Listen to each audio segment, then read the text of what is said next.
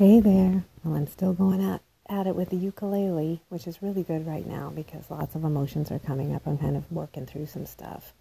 The physical stuff, the vertigo is still going on, and I'm very frustrated and feel very challenged and just really trying to just keep doing what I'm doing. I've been doing yoga, which is a new thing for me. I mean, I've always done a little bit, but now I'm really trying to be disciplined, doing some every day. And I started playing the ukulele, and I'm trying to do that, and I'm trying to work on my art and trying to work on my creativity and just keep flowing forwards, even though there's some things that I can't control, and I'm frustrated and nervous about stuff and trying not to take on any more extra drama that keeps me much more centered.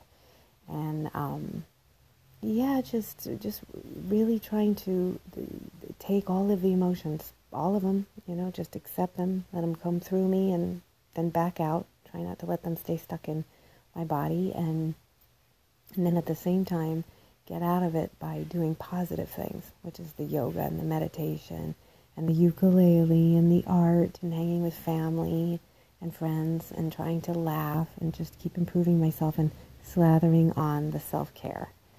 So again, just I got to take my own advice. I should probably just keep reading my books and working on myself and sharing what I can and sharing with you. And also just trying to, I still want to kind of let out my sassy side to let you guys know I'm definitely not perfect, although you may have picked up on that by now.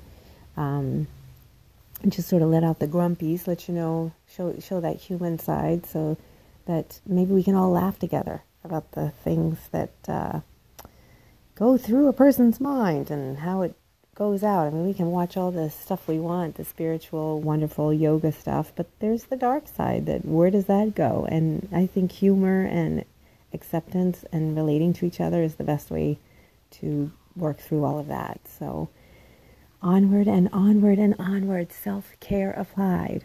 Thank you for listening.